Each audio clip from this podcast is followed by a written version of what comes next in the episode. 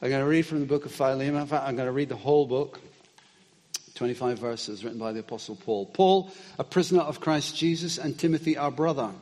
To Philemon, our dear friend and fellow worker. Also to Apphia, our sister, and Archippus, our fellow soldier. And to the church that meets in your home. Grace and peace to you from God our Father and the Lord Jesus Christ.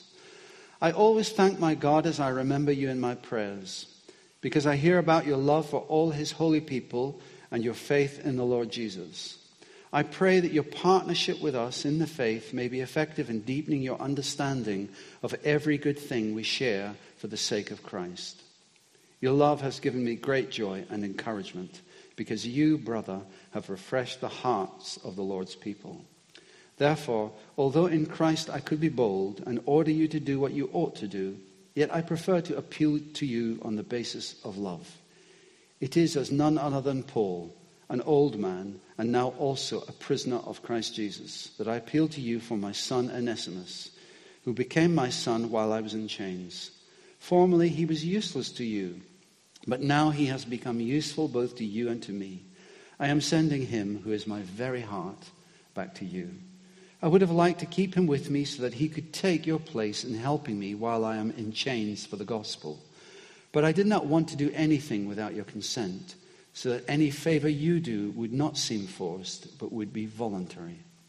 Perhaps the reason he was separated from you for a little while was that you might have him back forever, no longer as a slave, but better than a slave, as a dear brother. He is very dear to me, but even dearer to you, both as a fellow man and as a brother in the Lord. So if you consider me a partner, welcome him as you would welcome me. If he has done you any wrong or owes you anything, charge it to me. I, Paul, am writing this with my own hand. I will pay it back, not to mention that you owe me your very self. I do wish, brother, that I may have some benefit from you in the Lord. Refresh my heart in Christ. Confident of your obedience, I write to you, knowing that you will do even more than I ask. And one thing more Prepare a guest room for me because I hope to be restored to you in answer to your prayers. Epaphras, my fellow prisoner in Christ Jesus, sends you greetings. And so do Mark, Aristarchus, Demas, and Luke, my fellow workers. The grace of the Lord Jesus Christ be with your spirit. This is a beautiful little letter. And what I want to look at this morning, there are different themes, but the approach that I want to look at is I want to look at identity. Who are you? I want to ask that question. Who are you? If I asked you that, how might you answer that? Or if you just want to get to know someone, what questions might you ask them?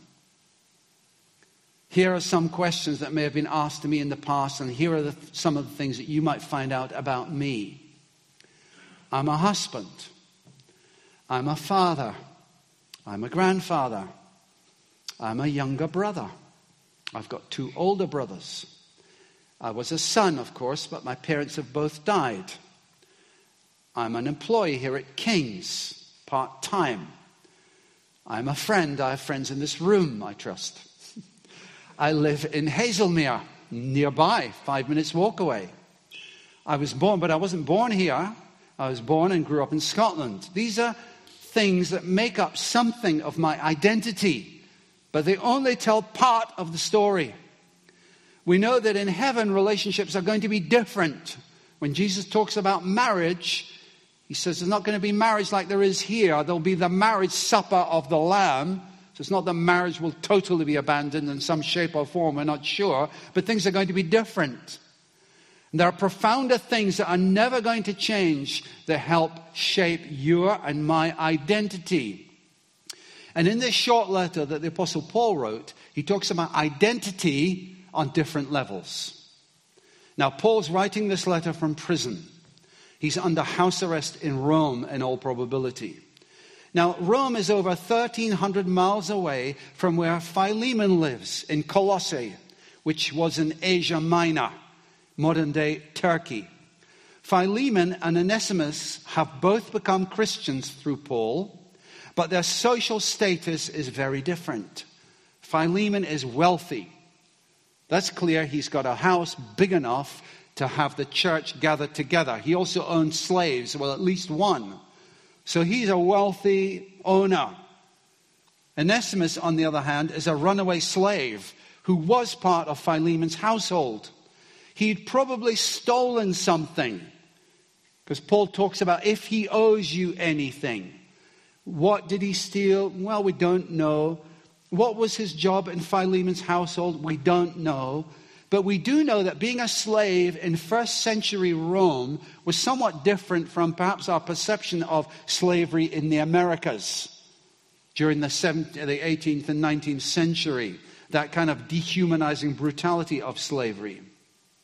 So, for example, in the first century, a Roman household slave could be a barber, a butler, a cook, a hairdresser. They could wash clothes. They could be a wet nurse or a nursery attendant. They could be a teacher, a secretary, a seamstress, an accountant, a physician. Probably some of the occupations that are represented in this room. We don't know what Onesimus did, but we do know that his name means useful. I'll come back to that later. He talks about that in verse 11, Paul. So, the first thing I want to look at is this How does the Apostle Paul identify himself in this letter? Well, he, in verse 1, he identifies himself as a prisoner. Paul, a prisoner of Christ Jesus. He also ident- and he mentions that later on as well. Although a very senior leader in the church, remember that Paul was the apostle to the Gentiles.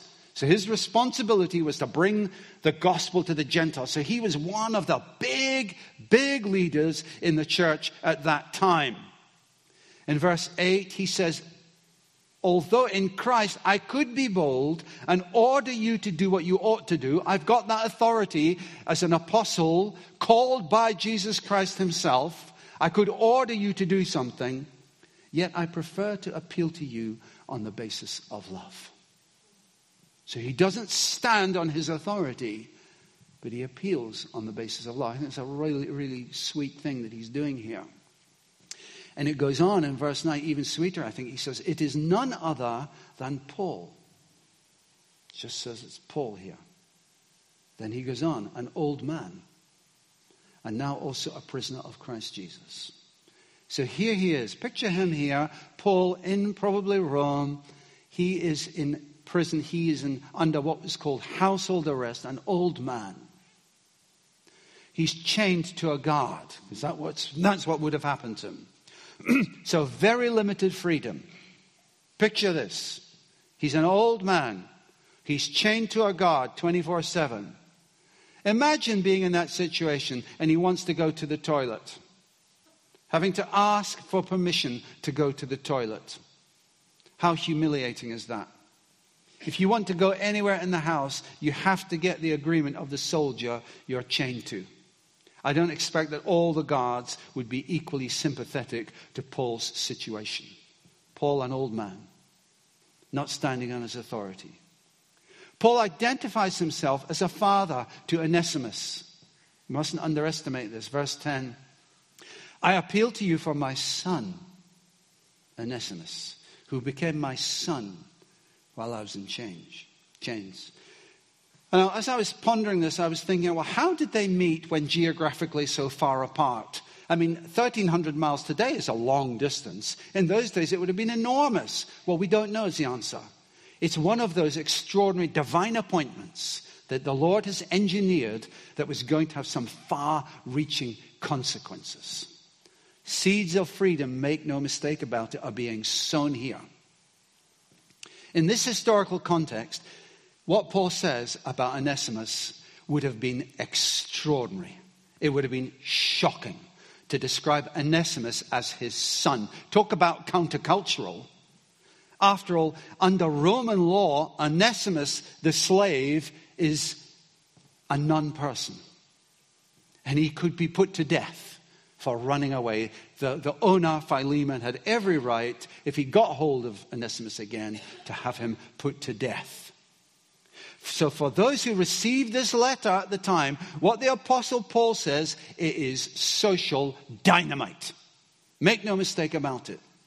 Paul, dramatically saved through an encounter with the risen Christ, while on his way to Damascus to persecute the church. Paul, the chief leader of the church to the non Jewish world, Paul, who suffered for the sake of the gospel, and he outlines that, some of that in 2 Corinthians, where he says, I received from the Jews 40 lashes minus one.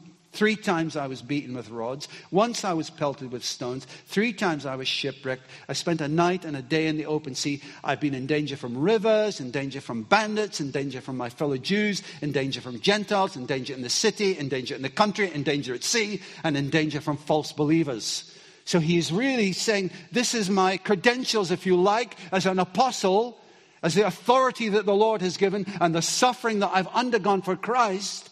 He is the greatest exponent of the theology of the gospel, and he's saying this about this runaway slave. I consider him my son. I am sending him, not only that, in verse 12, notice, who is my very heart, back to you. This, make no mistake about is a demonstration of the transforming power of the gospel.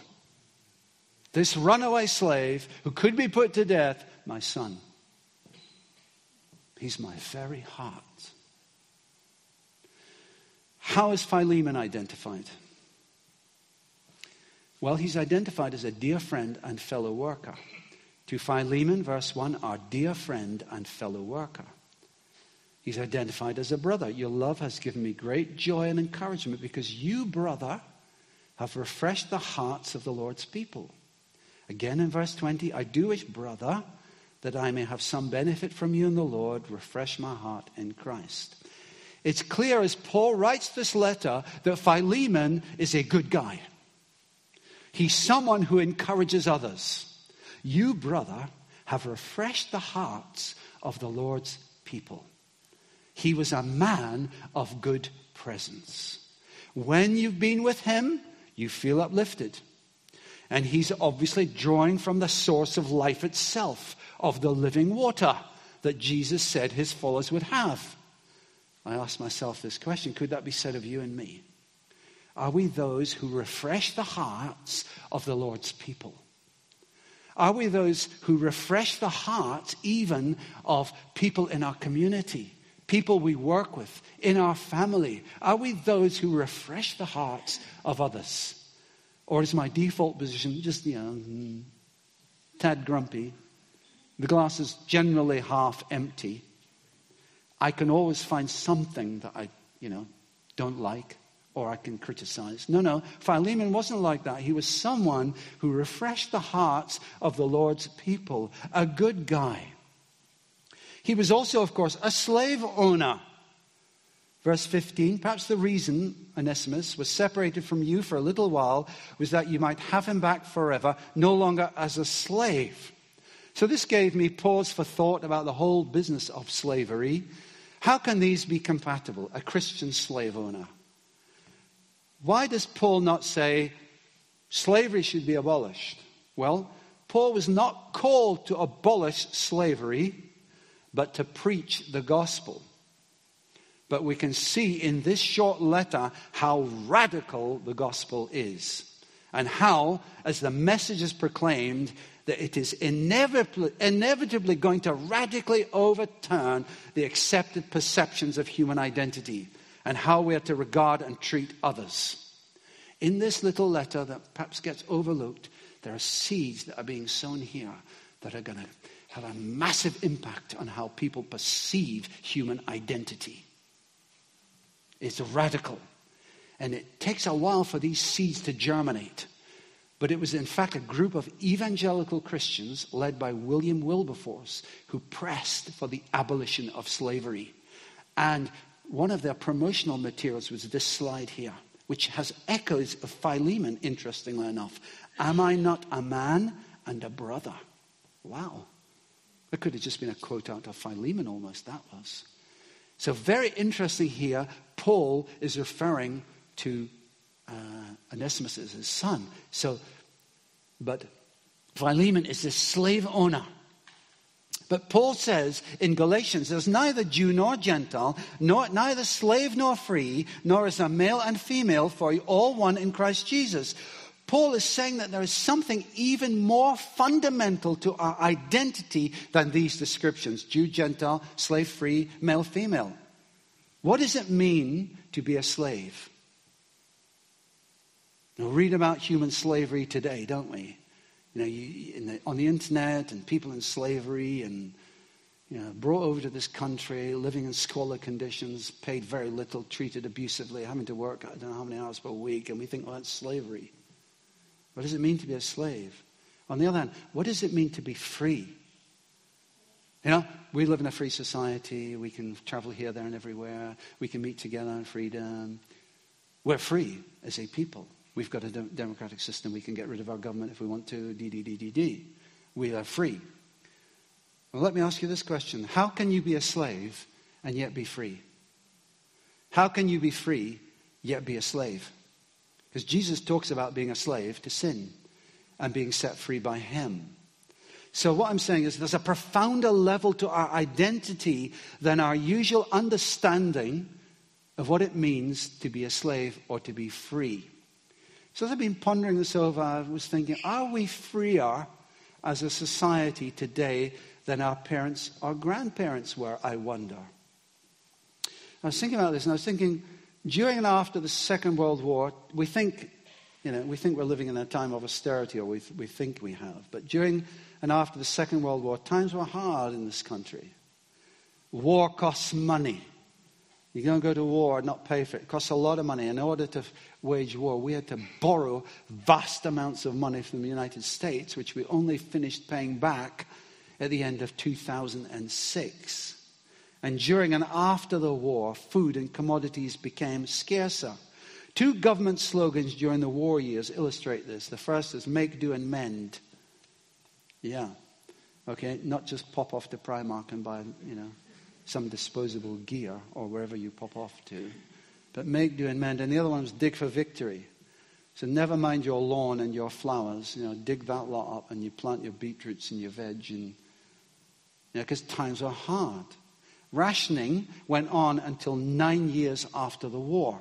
So actually, I was surprised to know there was rationing during my lifetime, even.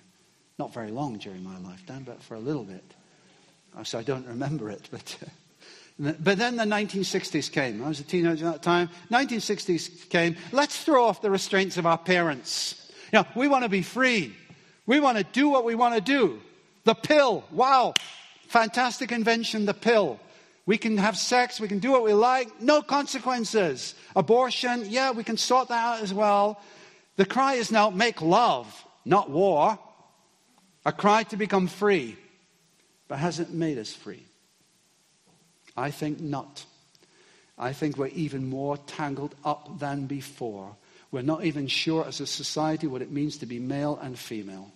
Well, I personally am, but when you read on the internet, it's a quagmire of nonsense. Philemon here is a dear friend and fellow worker, a brother, and also a slave owner. But the Apostle Paul has lobbed, if you like, a gospel grenade into that situation. He has sown the seed by describing, he doesn't appeal for the abolition of slavery, but he describes the slave, he's my son, he's my heart. Wow, this is dynamite. So, how is Onesimus identify? Well, as I said, verse 10, Paul's son. He says, I appeal to you for my son Onesimus, who became my son while I was in chains. Verse 11, Paul uses here, he says, Formerly he was useless to you, but now he has become useful both to you and to me, because the, the name Onesimus means useful. So, in one sense, useless, useful. Words are powerful what we say to one another, what we say to people, and I would appeal to parents in particular, what you say to your children can have a powerful effect on them. And it's not surprising because we as human beings are made in the image of God. And when God wanted to create things, what did he do? He spoke. Because his words got power. So it shouldn't surprise us that as made in the image of God, our words can have power as well. And I can remember many, many moons ago, someone sharing about something that happened to them when they were a boy think they're about 10 years old, and they were working with their dad, maybe in a little workshop or a shed. They were doing something, and the little boy was finding it difficult to do. And dad turned around to that little boy and he said to him this You're useless. Stab in the heart. to that little boy that he kept with him well into his 50s and 60s. You know, and I thought, Ron, you've got to be careful what you say to your kids. Just be very careful. You might not approve of their behavior, that's one thing. But them as human beings and as people, don't rubbish them. Never do that. And I've tried never to do it, and I hope, I hope to a degree I have succeeded. Anyway, Onesimus is identified here, talked about useless and useful. Perhaps you have had negative things said about you as a person that have affected how you see yourself. Maybe at school, maybe by brothers or sisters, maybe by parents. In different situations, maybe by your employer, they've said things to you about who you are as a person that have affected your life. Here, Paul describes Onesimus in different terms. He describes him as a dear brother, a fellow man. Verse 16, he says to Philemon, No longer as a slave, but better than a slave, as a dear brother. He is very dear to me, but even dearer to you, both as a fellow man and as a brother in the Lord. Paul gives Onesimus dignity and reestablishes Onesimus' dignity and identity in line with the gospel. And that's what we need to do. Reestablish our sense of identity and you perhaps, you're sitting here today and it's resonating with you. And I want to encourage you today to reestablish your sense of identity in line with the gospel.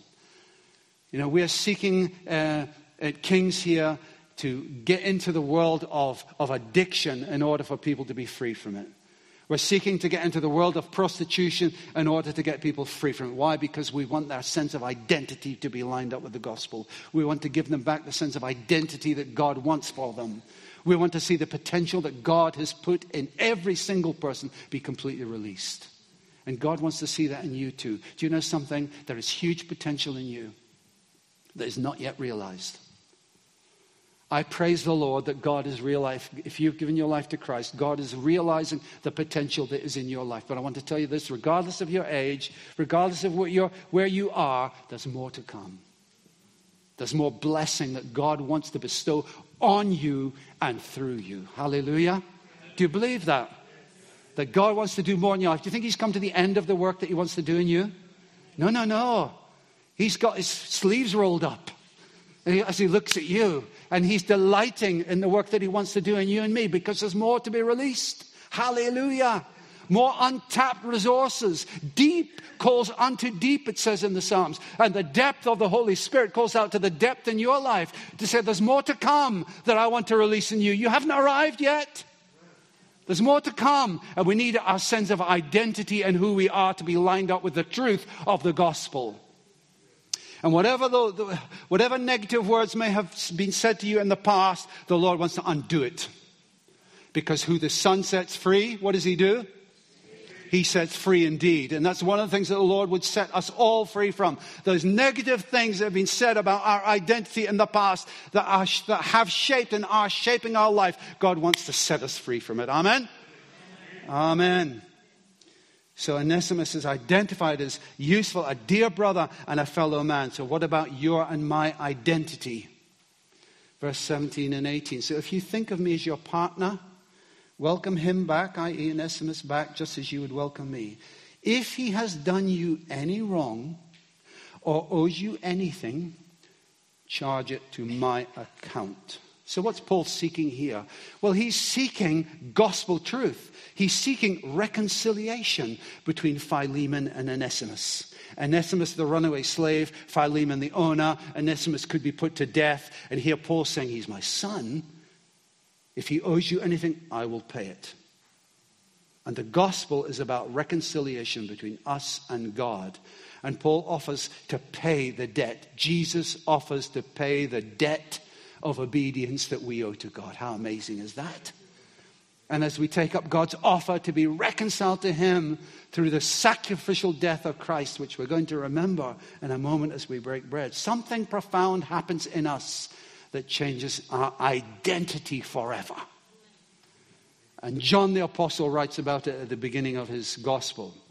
Of Jesus, he says, He came to his own country but his own people did not receive him. Some, however, did receive him. And you're sitting here today. He didn't write that, but I'm just saying that. and believed in him. So he gave them the right to become God's children. They did not become God's children by natural means, that is, by being born as the children of a human father. God Himself was their father.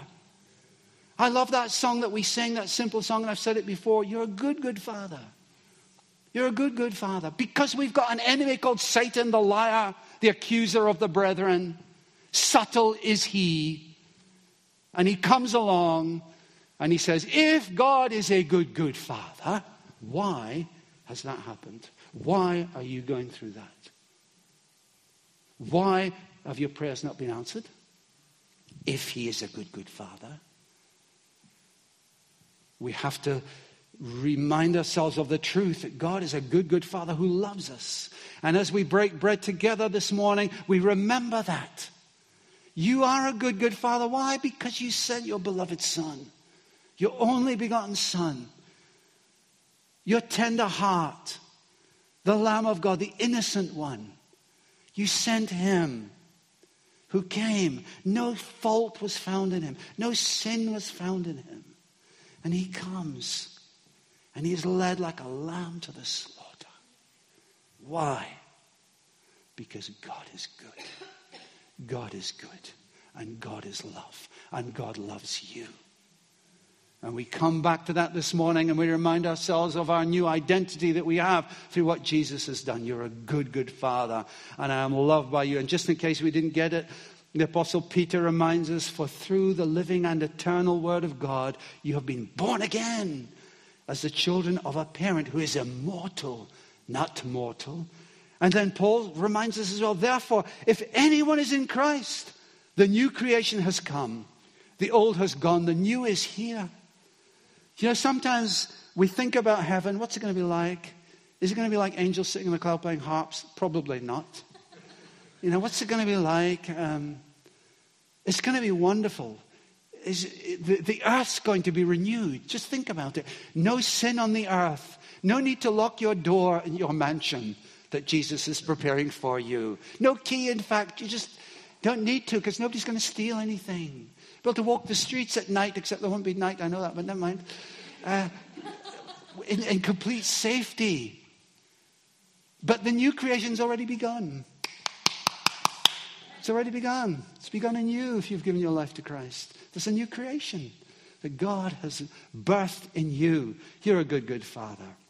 When you're reconciled to God through Christ's sacrifice, you gain a new eternal identity, regardless of your wealth or lack of it, regardless of your education or lack of it, regardless of your ethnicity, regardless of your standing in society, regardless of your age or any abilities you may or may not have. Philemon and Onesimus are brothers together on an equal footing in God's sight. And that's the gospel coming and breaking down barriers. And God's power is at work in you and me. Jesus comes and he says, Whoever the Son sets free shall be free indeed. And God is at work in all of us to bring that truth to bear. God is not finished with you yet. He's only just got going. He's rolled up his sleeves. He's working on you. The end has not yet come. It doesn't come until He says it has. But in the meantime, He's at work in order to shape our identity the way it really is the children of God, loved by Him. We're joined together with Christ, and nothing can separate us from His love. You can be free but be enslaved. You can be a slave, but be free. I started off by saying I was a husband, a father, a brother, and so on, all true. But something profounder has happened that has affected my identity. And if you've given your life to Christ, something profounder has happened that has affected your identity forever. Whatever negative words may have been spoken to you that has shaped your life, God speaks over you the most powerful word of all You're my child. That's what I want you to know. That's what I want that will shape your identity. You are my child, and I love you, and I gave my life for you. And nothing, and no one, no power in heaven, no power on earth, no power in hell will ever be able to separate you from my love. Let's allow these truths to shape our identity as we go out into the world. Let's be those who are joined together with Christ, and let's be those who go out and refresh the world at large. It's a big ask, I realize that. But you're dearly loved by God. God now shapes your identity, and the new creation has begun in you. Amen. Amen. Amen.